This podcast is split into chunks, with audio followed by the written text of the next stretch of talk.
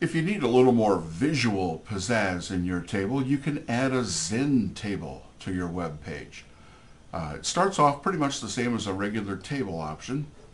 We order it from the menu here. We can have, let's say, three columns and seven rows.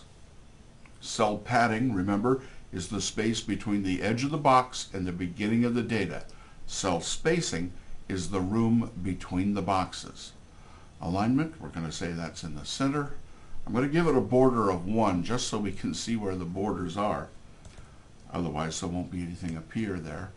We're going to use 100% of the available two center columns in our 1, 2, 1 uh, WDN format here. And then this time for class, I'm going to select Cool. The ZenTable Cool is a blue and white zebra striped option. And now we could add some text to our table cells here.